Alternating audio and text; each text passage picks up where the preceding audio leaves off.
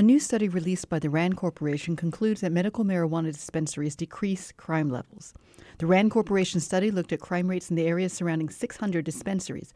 170 of those shops closed after the LA City Council passed an ordinance shutting 70% of dispensaries last year. The study claims crime increased up to 60% within the three block radius of the dispensaries after closing. Within six blocks, the rate was 25%.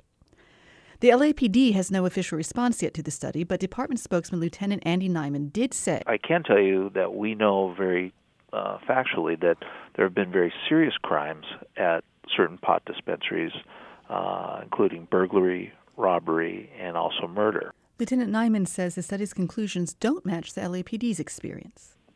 You know, it's it's something that has always been contrary to the common wisdom of law enforcement. LAPD is considering whether it will conduct its own study of the issue. Americans for Safe Access, a medical marijuana advocacy group, has conducted studies which echo RAND's findings.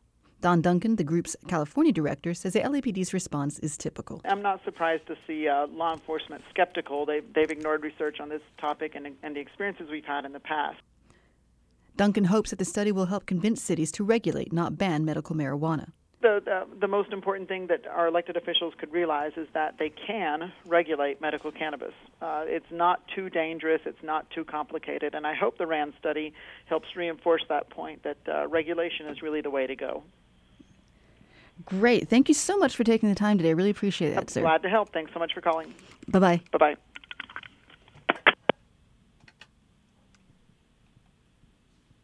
The study's author cautions that the study is a snapshot of the issue and welcomes the opportunity to review more data. Melissa Runnels, Annenberg Radio News. The study's author cautions that the study is a snapshot of the issue and welcomes the opportunity to review more data.